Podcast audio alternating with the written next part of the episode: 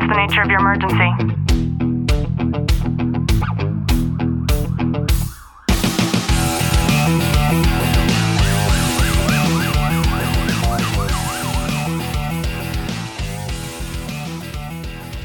Good morning, police, fire, military, and families, and to everybody who is listening in on the Tactical Living podcast. I'm your host, Ashley Walton. And this morning, I'm not supposed to introduce our guest as the total badass that he is, because instead, he asked me to introduce him as an American, a Vietnam veteran, and a published author. And this morning, I am very, very proud to introduce all of you to Mr. Paul Reed. Paul, how are you? Fine, thank you. Now, Paul has a story that is one to where when you pick up his book, you don't want to let it go because the story that Paul's going to share with us is one that almost seems unbelievable. And I have an ex fiance, so I know what it's like to hate somebody so much that you wish death upon them. Good morning, everybody. And that's something very similar that Paul's going to share in terms of hating your enemy, but then later understanding that you and your enemy probably aren't too different. And there's a way to find love and empathy if only you're willing to be open to it. So, um, we are doing a giveaway today. I have a really cool shirt. I believe this one is I Am the Weapon. Yeah, there's a Grunt Style I Am the Weapon t shirt that we're giving away. So, whoever comments and engages the most on this thread within the next 24 hours, I will send that over to you. And, Paul, I just want you to take it away, start wherever you'd like. Well, I guess the story started in in high school back when I was about 17. I wanted to go join the military, and I, I first saw Vietnam, the, the fighting in the jungle on the television. 17 years old, I wanted to go fight. My dad wouldn't let me because uh, you have to si- sign for a minor like that. But whenever I turned 18, I joined the military. Wound up in Vietnam in, in, in a very remote area of Vietnam known as Kon Tum, K O N T U M. It's a province on the western side of Vietnam. And it's, it's very uh, like rainforest is the modern day terminology, but we used to call it the jungle. And it's thick, solid jungle. Anyway, that's, uh, that's where I began my Vietnam uh, tour of duty in Tum in in some very strenuous uh, combat. Uh, I could paint you a little story for uh, for those that weren't there, and thank God you weren't there. But uh, everything I had, everything I owned, was on my back. And it was about total about 80, 80 pounds. When you put the ammunition in there, five days worth of food, your your sleeping gear, your riding gear, and your ammunition, your for your M16 or your 45, whatever you carried. And uh, we slept on the ground every night, and there were leeches and snakes with us, and monkeys and all kind of birds squawking and lizards that actually spoke to you. they said some English words I can't say on this podcast very strange to hear that out in the jungle. But when the sun went down, that's when we had already had our, our holes dug, our foxholes dug. We dug foxholes every night and we moved every day. And I, I dug so many foxholes, I thought I was going to dig in my own grave there for a while. But we moved every day through the jungle, humping this stuff on what was known as search and destroy missions. It was our job to search out the enemy and literally and I mean literally destroy them. But um, we we stopped every day about three o'clock after moving maybe a mile or two through the through the sweep. Um, I, I never saw a flushing toilet in Vietnam. I stayed in the jungle uh, my whole tour, except when I was coming and going. But uh, let me let me back up just a little bit the, training, because this is very pertinent to the story here, the training that I received before going over, they didn't have enough combat soldiers that wanted to actually fight and go into combat. So they had to train people very quickly. And the way they did it was they dehumanized the enemy. and I think we see that going on today a lot. Uh, we see other people as not human, or, we see people as the enemy, and we dehumanize them. You know, we, we give them names that are non human names like Bill or George or Sue or Peggy or something like that. But we give them these these labels and we dehumanize people. Well, that's what they did to us uh, as part of training. I, I, don't. I'm not knocking the training. It was very, very um, necessary for us to stay alive.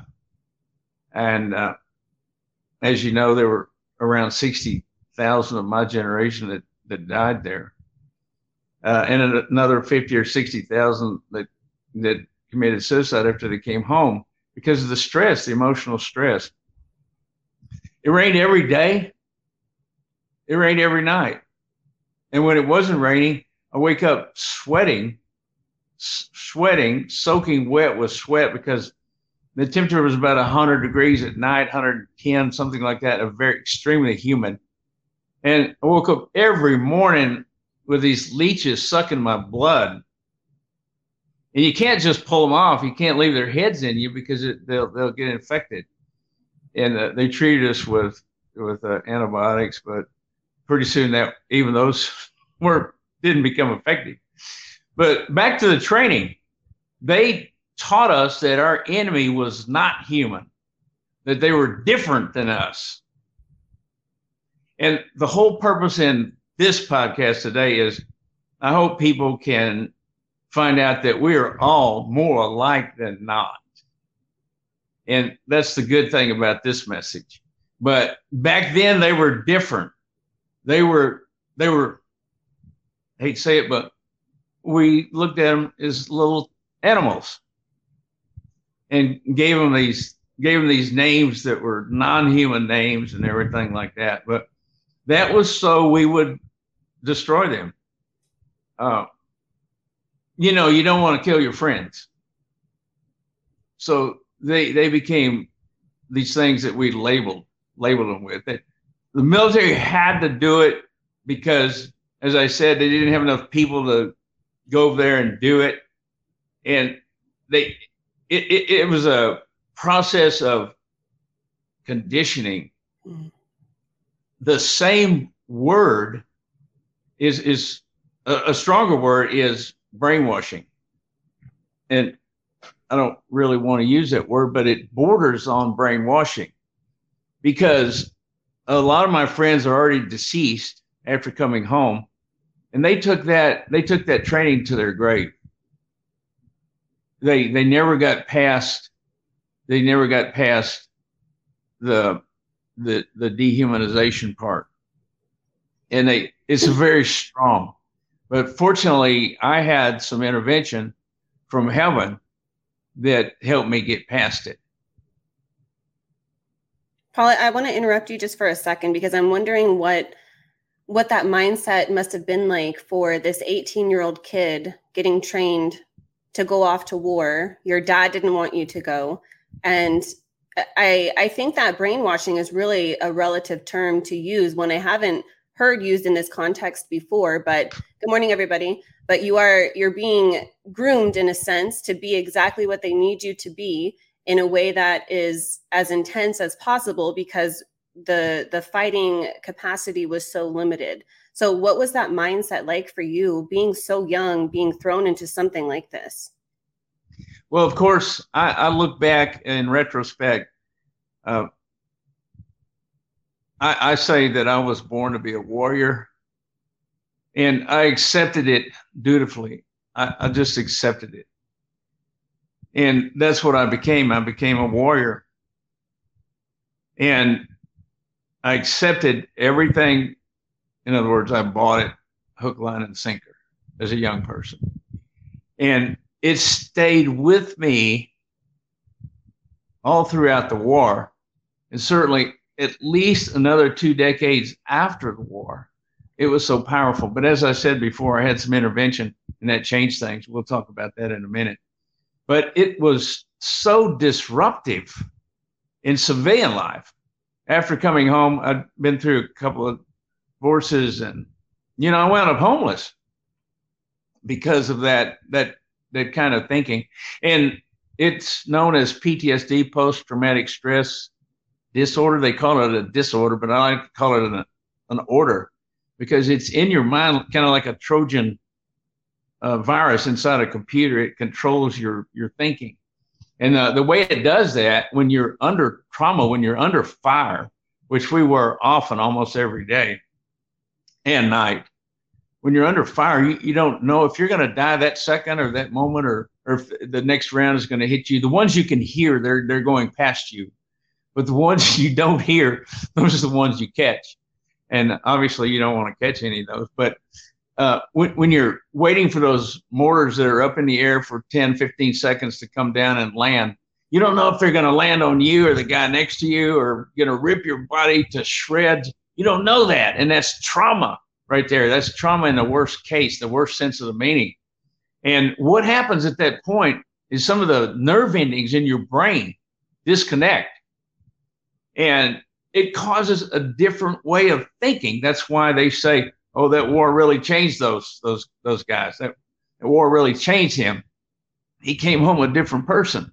Yeah, he did because he's thinking differently. He was probably traumatized, and those nerve endings probably never go back to where they originally were.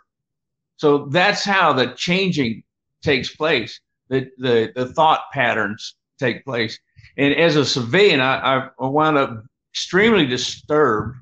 I made a lot of bad choices and a lot of bad decisions because my thinking had changed. So that's how it affected me, and it just it just destroy. It will kill a person if they let it get to them. As I said, I had some intervention, but uh, I, I brought all that stuff home, and it I suffered with it for over two decades. Yeah, there's a comment here I'd like to read. It says, like the Muslims thought as terrorists, same training I got in the military at 18. I call it brainwashed. Ashley Walton, I love this show. Thank you, awesome lady. Thank you guys for tuning in. Now, now, Paul, you're in the midst of the jungle, and it's actually because of the war that you were involved in that we even have coined the term PTSD. And so I'm, I'm really glad that that you brought that up. So talk to us a little bit more about what transpired after that. Okay, that's correct. The, term PTSD is the, the modern day version. I think they called it soldier's heart in, in during the Civil War, maybe shell shock in World War II, or uh, battle fatigue in Korea or something like that. But in Vietnam, they labeled it PTSD, post traumatic stress disorder. All right, we're in the jungle. Uh, I think my first few days in Kontum province, uh, we we had uh, identified where the enemy was.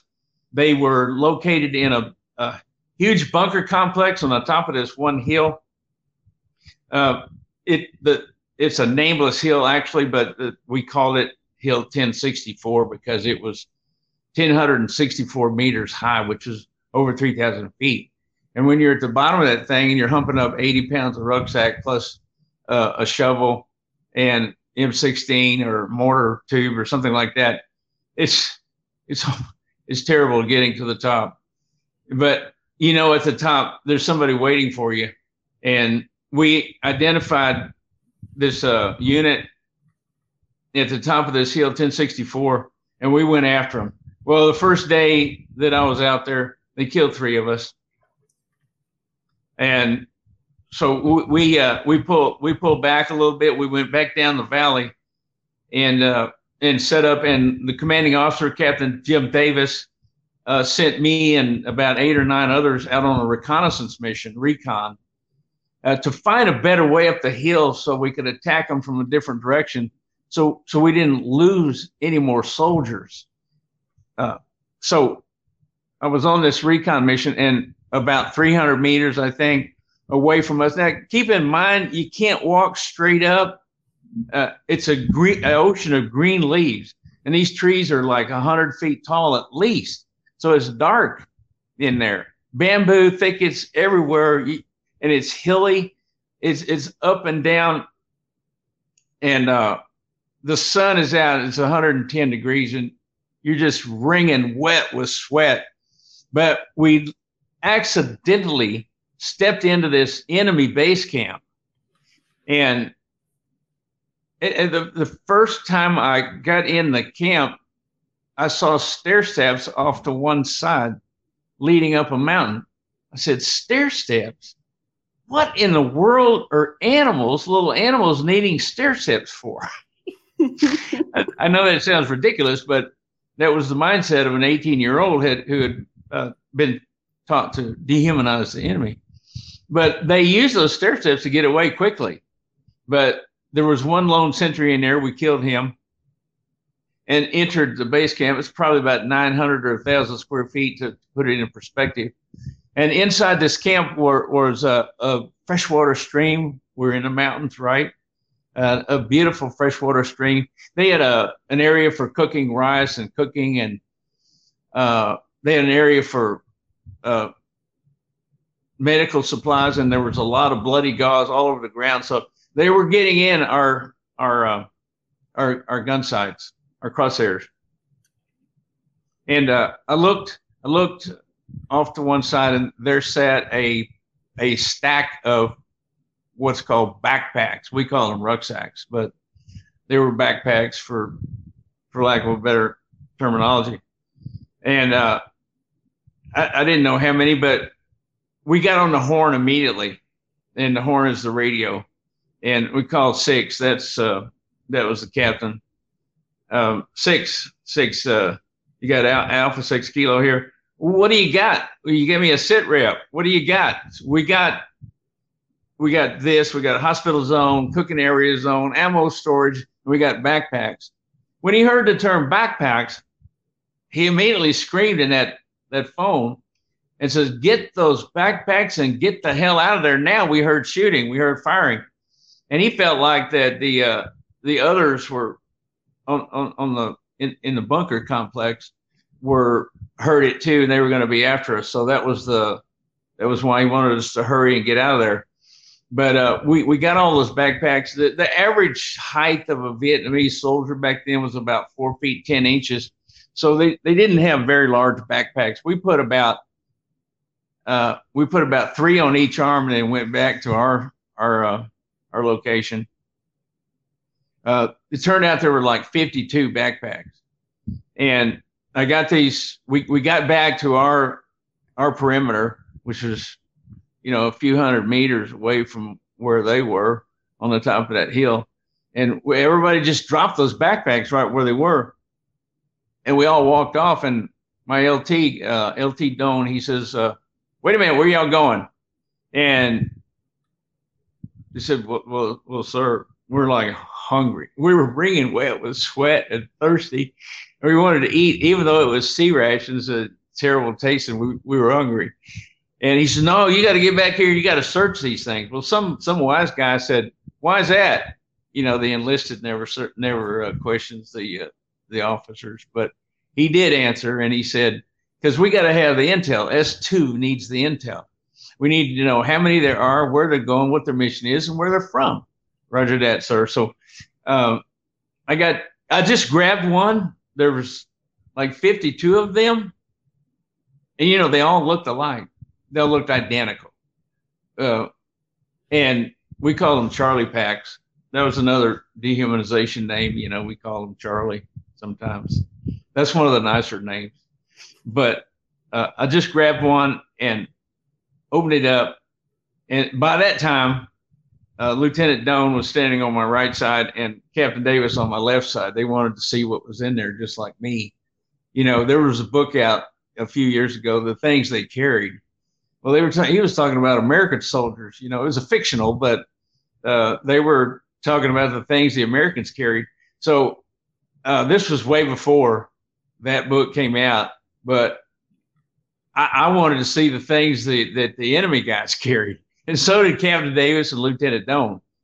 Uh, so open that backpack up, and right on the top were two flags, a Viet Cong flag and a and a unit and a unit flag.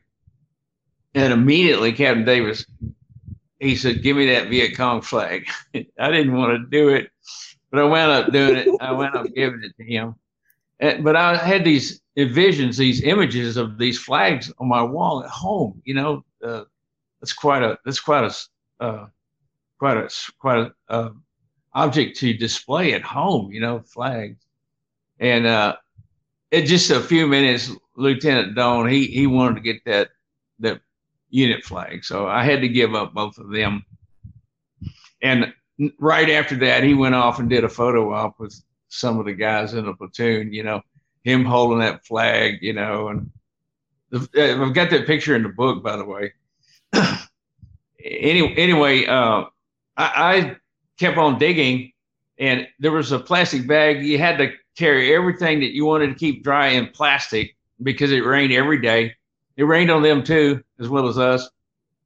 Inside the bag, I, I, I kind of it was a transparent plastic bag. I kind of tried to look through it and, and see what was in it. I saw some stamps and some money and a pair of scissors and and uh, some photographs, some little bitty tiny photographs. So uh, and a and a small book that looked that looked to me like a little bitty diary.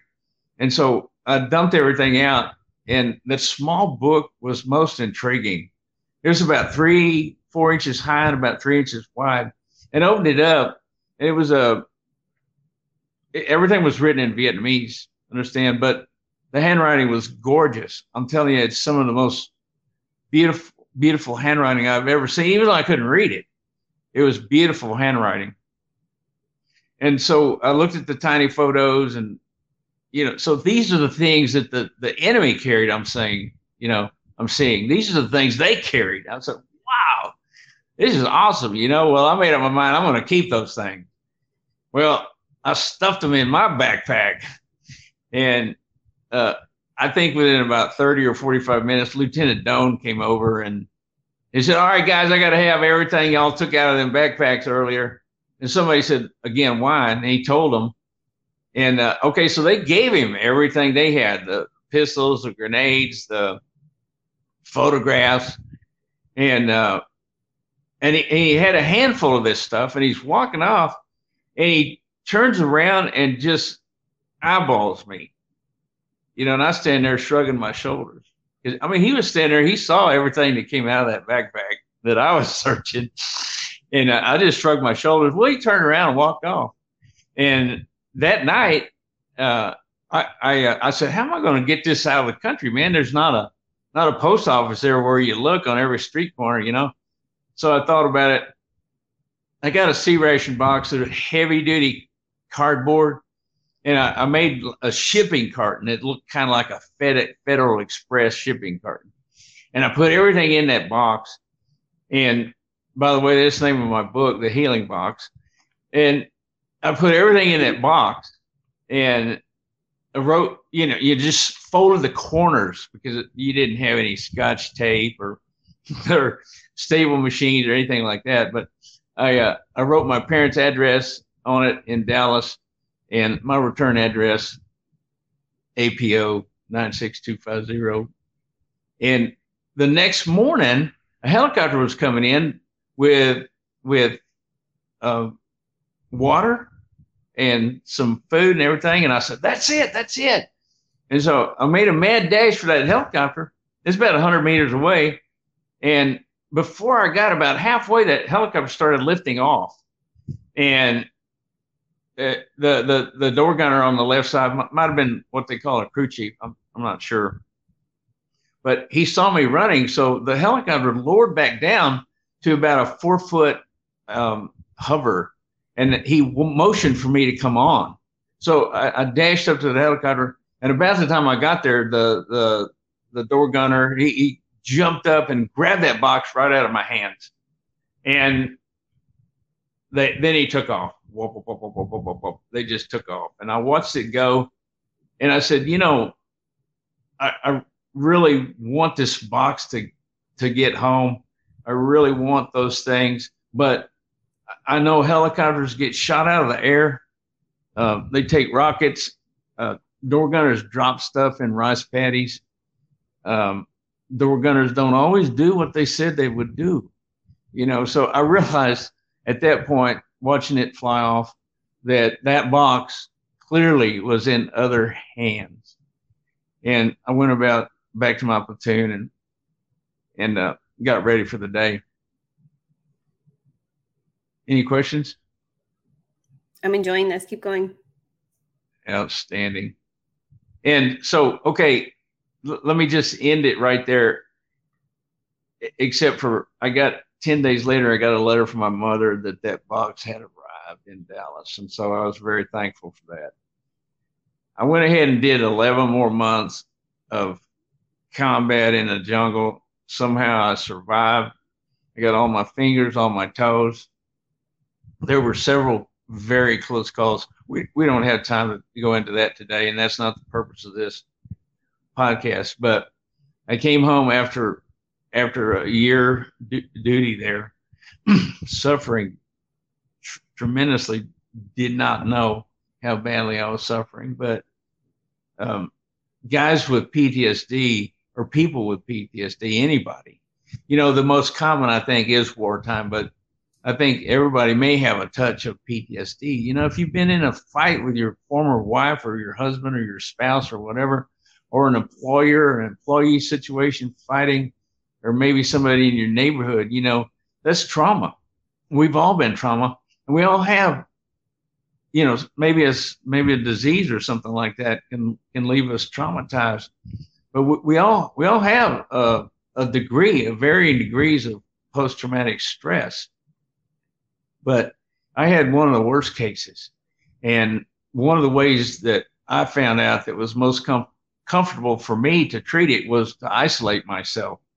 And so I started driving a truck. And I drove a truck um, interstate. I ran principal run was to Canada every every week, Ontario, Saskatchewan, Manitoba, Alberta, and BC every week, and by myself. That that was the way I handled it, isolated, because I I didn't interact well with people after coming Yeah. home.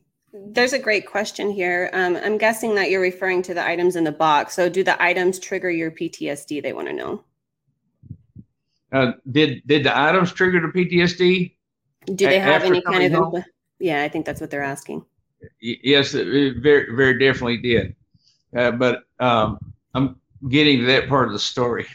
But uh, okay, so 20 years I drove this truck and I recognized something was wrong with me um, be, because of the anger that I had and some of the outbursts of anger and, and fits and dreams and uh, emotional fits. I, I recognized something was wrong with me while I was driving that truck. But and and, and indeed the, the PTSD I was suffering from, I didn't even know what it was, but it, it caused me to be homeless.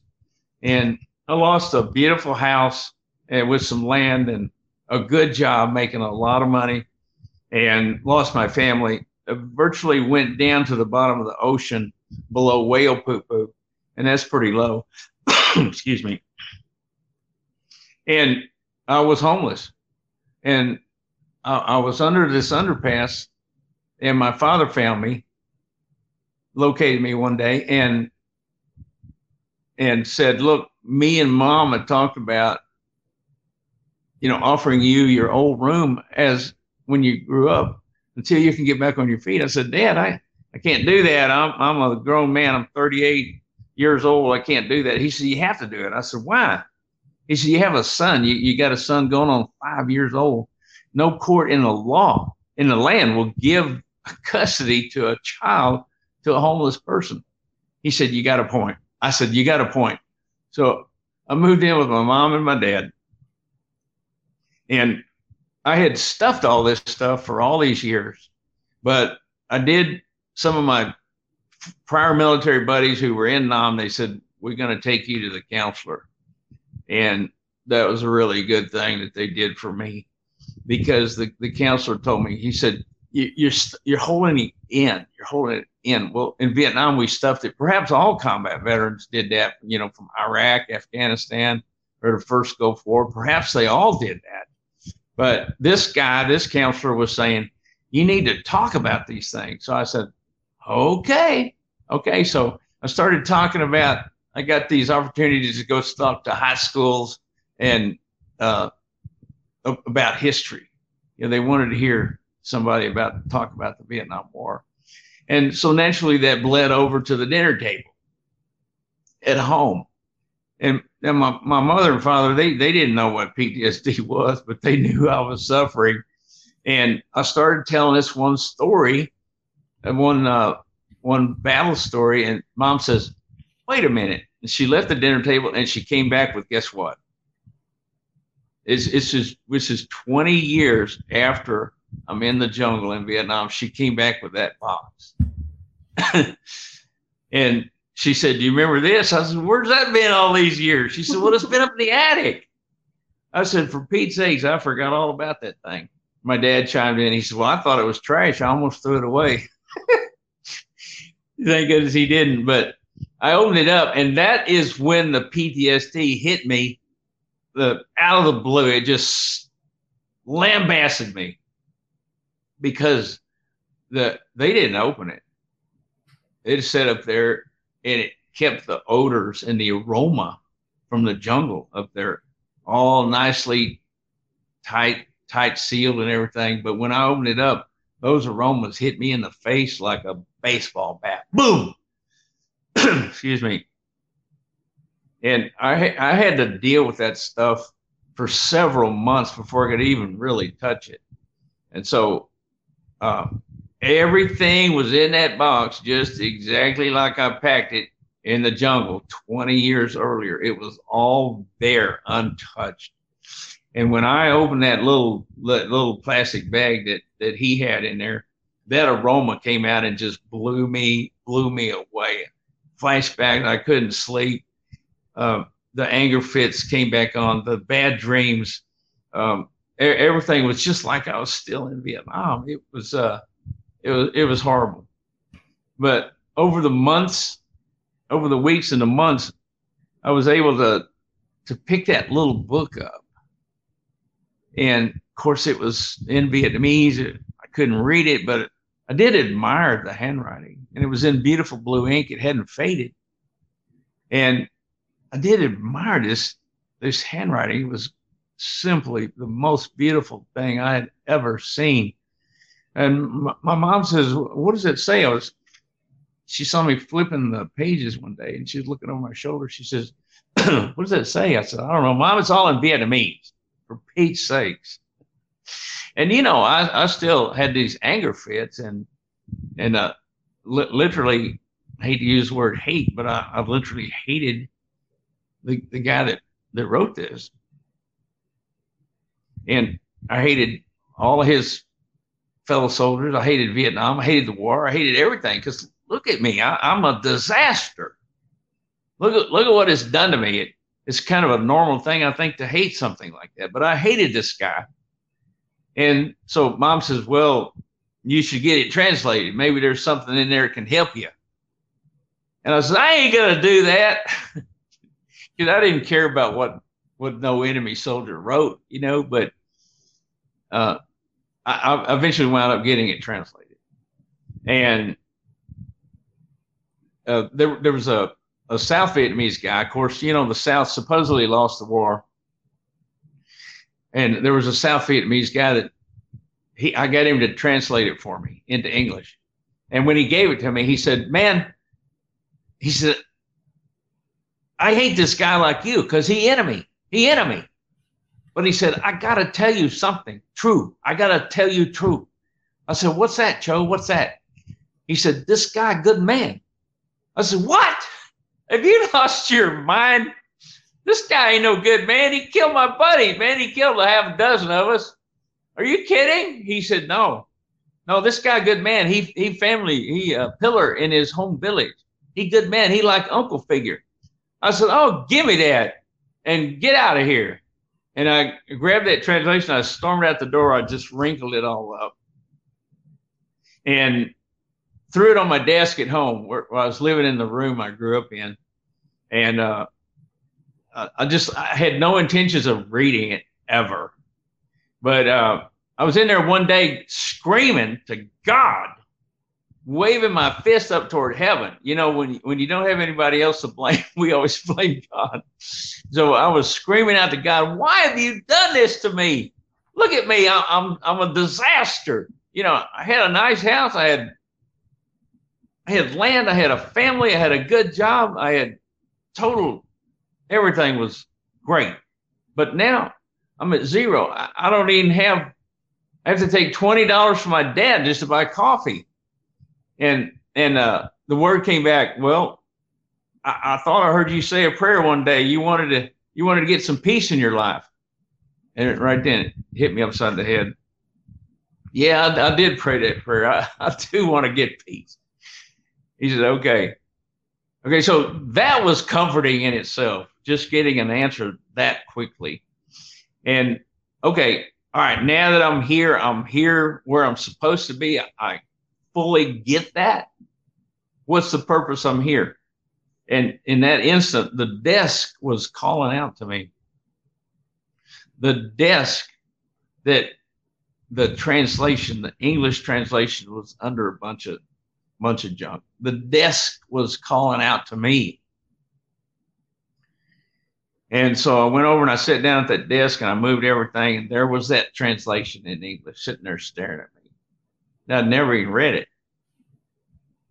But on this occasion, excuse me, on this occasion, I, I picked it up and I could see all everything was in the format of poems. I said, okay, okay, okay. So the, the, the guy wrote poems. Okay, I get that. And I just flipped through it and kept flipping and kept flipping. Uh, I noticed the titles of these different poems. He had them titled.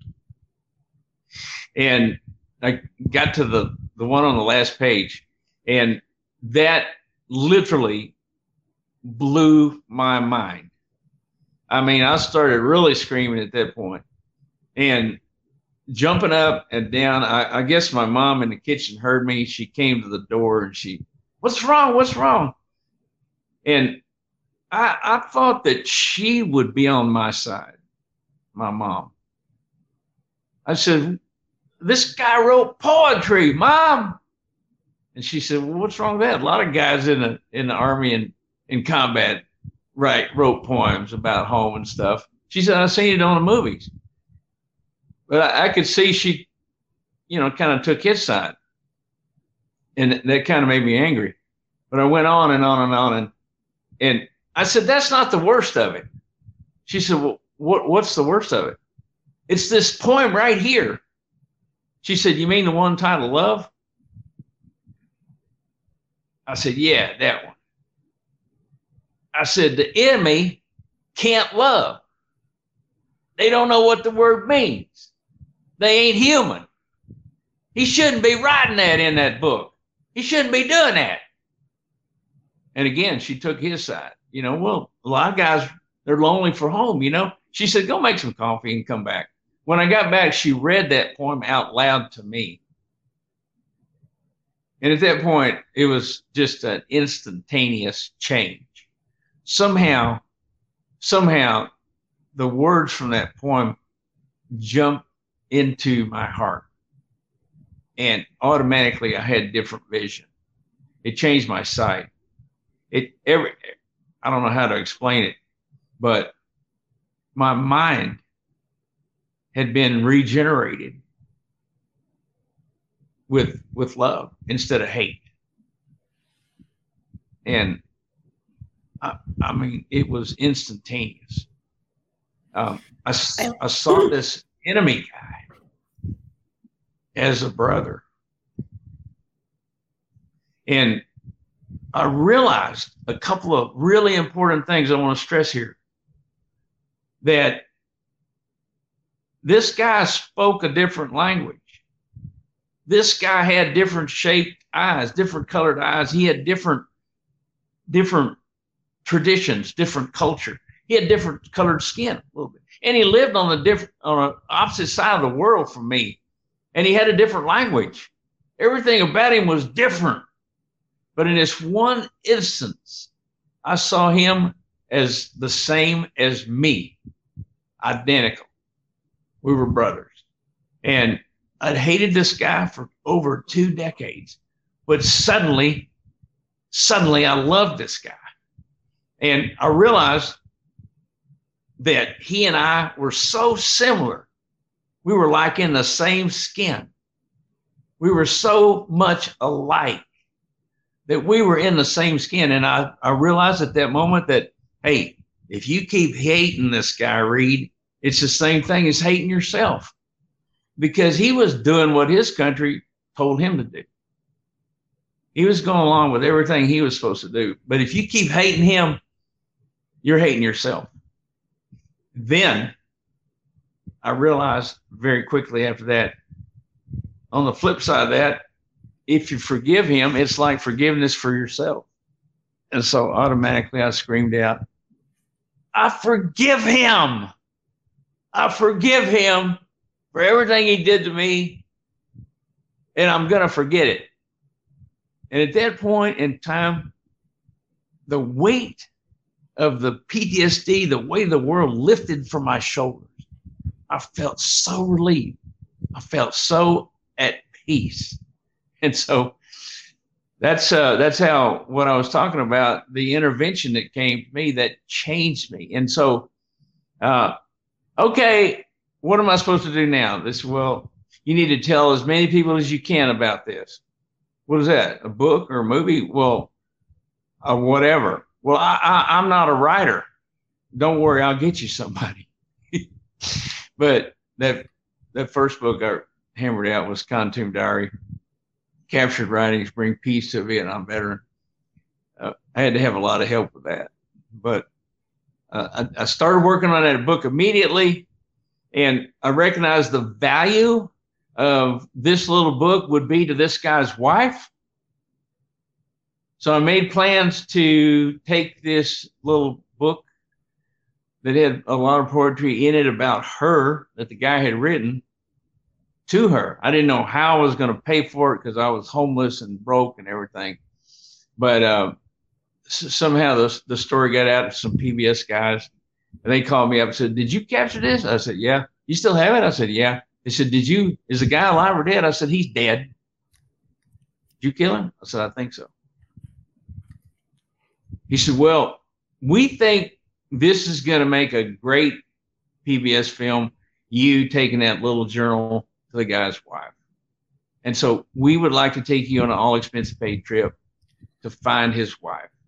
And so you can do that. If you agree to let us film, I said, yeah, let's do it. So we did it. We went over there. Um, I forget exactly how many years 20, 25 years, 25 years later after our battle. And this crew had looked up the family and uh, they they'd gone over there earlier, and when they came home, I said, "Any word about him? Anything? Anything about what finally happened to him?"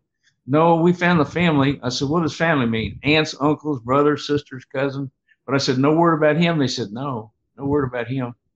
Okay, so we went over there, and when I got at the airport, I met uh, a guy named Lung Kani, who was working for the Ministry of Foreign Affairs, and he he told me at that time that uh, the the guy that I thought I killed had actually lived and survived the war and was at home living with his wife in, in North Vietnam and actually wanted to meet me. I said, What? the guy wants to meet me. Are you kidding? He said, No. I said, He's going to try to kill me? He said, No, no, no. He wants to meet you and be friends. I said, Amazing. So that's pretty much the story, except. Yeah, uh, there's some great comments here. I want to make sure that we don't we don't pass them up. Some items did the same for me, the smell as well. I believe that both sides in the war are both brainwashed. The heart changed from stone to a living, loving heart. Yes, absolutely. That's so awesome. I remember my mom having to keep our neighbor outside one day when my grandfather was visiting. Super nice lady, but she was Vietnamese. I didn't quite understand at the time.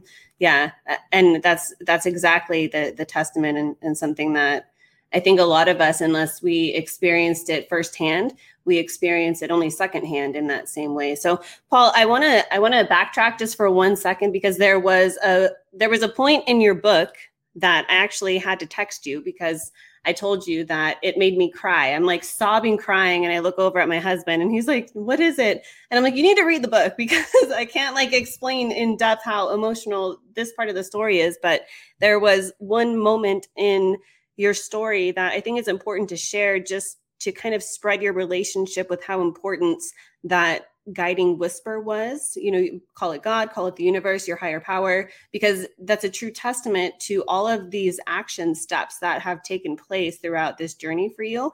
And there was one point in the book where you just started screaming, I love Tony. So, can you just tell us that story really quickly? Yeah, very, very uh, quickly. I'll try to give you the short version. Tony was a guy in in a church I was going to, and and he he had a different doctrine. He he taught something that I wasn't familiar that I wasn't raised with, and uh, I re- really literally we started hating each other because of that. Uh, something as stupid as that.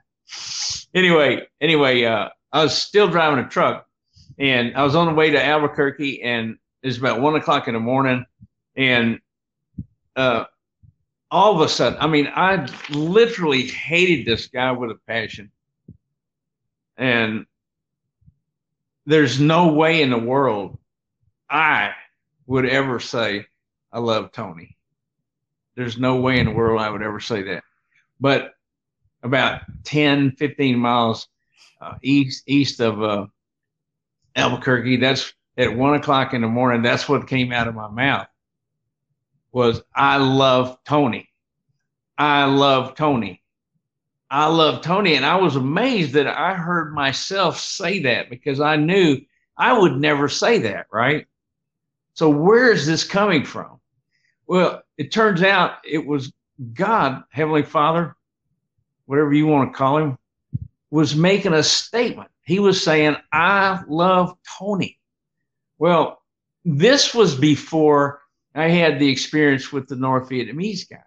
It was sort of a precursor to to uh, uh, finding forgiveness and reconciliation and love for for a brother, an actual brother. But uh, I, I, my heart, I felt my heart change. I felt my heart relieve itself, and and I knew that my heart had changed because of that. Because I heard, I heard, I heard him say, "I love Tony," and that was his declaration that he loved Tony. And I said, "Wow, and so anyway, uh, I said, "What's this all about?" And he says, and I, I got, well, Tony's not going to be around much longer. Okay. And the communication was, when you get home after this trip, go see Tony. Just walk in his front door, uh, like like your family. I said, "What?" It says you're going to be that good of friends. Okay, so I went ahead and made my deliveries and got back in time for church. We went to church every Wednesday night, kind of Bible study. And they, the pastor always asked for somebody, do you have any testimony or something like that you'd like to give? Well, I was 10 minutes late, but Tony was already at the uh, podium and he was talking about how we need to be good to our friends and especially our family and other people in church, you know. And then all of a sudden he made this declaration that he said, well, I've got something to tell, tell the church here or like, oh, what's that? He said, well, I went to the doctor today and I was diagnosed with terminal cancer. Everybody goes, oh my gosh.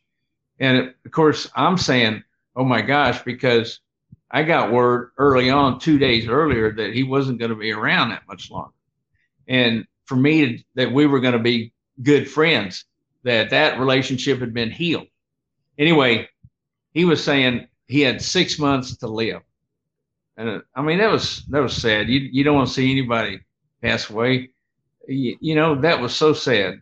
He was a decent man, and uh, he did he did love God and everything. But uh, I heard that, and it was a confirmation that it was God that told me those things about Tony. So I wondered where it was going, but about near the end of the service, um, the, the pastor said, "Anybody care to say anything else. And Tony raised his hand. What do you want, Tony? He said, I want to be baptized. And so pastor said, how many times is this? This is my third time.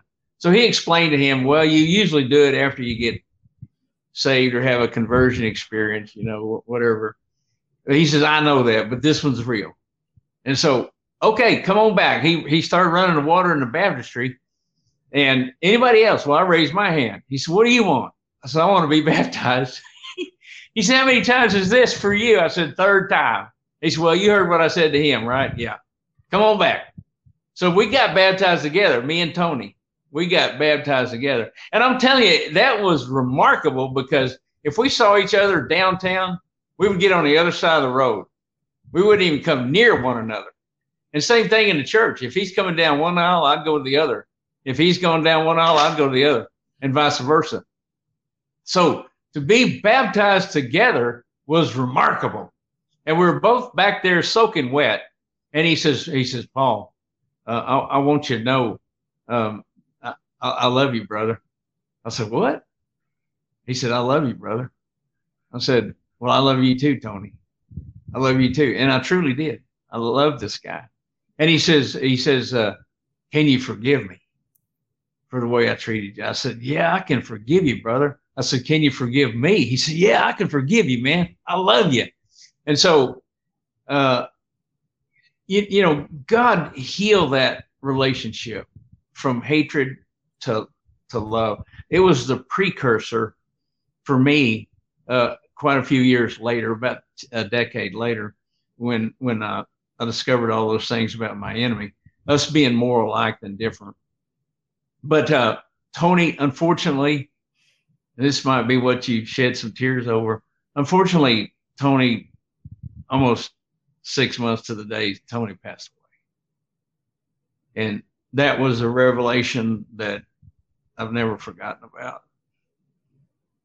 That that there is a higher power and that he does talk through people and he does heal relationships and uh, he he does good things for people when they ask him yeah that was such a beautiful story and it tied into the the essence of the entire book so well. Um, there's a few more comments here before we wrap this up. That's god at work for sure. Good morning mr enriquez. For me bitterness is a cancer. For the one that carries the bitterness yes i could not agree with that more. Now Paul, um, I know that you have the healing box now. So before this comes to an end, can you kind of share a little bit about what you're doing now, what the healing box is, and how people can get a hold of you?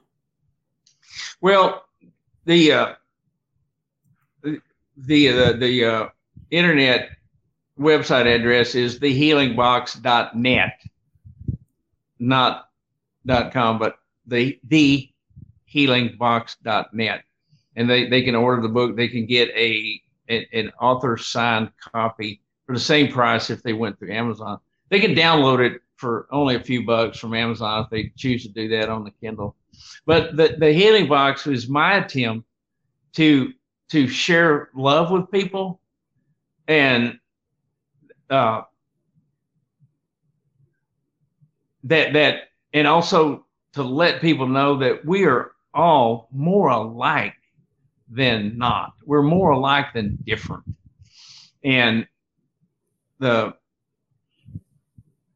the the, the people that frequent your mm. podcast, they they they they are people that love. They they love their country, they love their fellow human beings, and and they do a service of love. And that's real love. People are loving perhaps and they don't even know they're loving, but I attempt in this book to show people that they're they're really loving and maybe they don't even know that they're they're loving but uh, love is the ability to perceive potential in others ourselves and things and caring enough about those others ourselves and things to help them reach their fullest potential. And, you know it's like a farmer raising his crop. He nurtures that waters it fertilizes it until it reaches its fullest potential. It's like our kids. We we we feed them, we clothe them, we put a roof over their head. You know, we educate them. That's love. And these people that are that are military, these people that are first responders, uh, they they are loving. They are loving kind of people, and that's one of the things that I want people to know, and that's one of the reasons I wrote the book. Awesome. This has been one of the most awe inspiring stories and one that I'm proud to showcase here. So, thank you so much for sharing all of your time and to have the strength and the courage to share such an intimate story in the way that you do, Paul. It's something that I genuinely appreciate. And I know that a lot of other people are going to be able to connect with. So, thank you so much. Thank you, Ashley. I, appreciate the, the opportunity to talk and share the story. Thank you. It's my pleasure. So you guys can check out thehealingbox.net And Paul has written The Healing Box as well as The Kontum Diary. You can get those both on Amazon or on his website. And I'll go ahead and I will leave those links down below. Thanks, guys.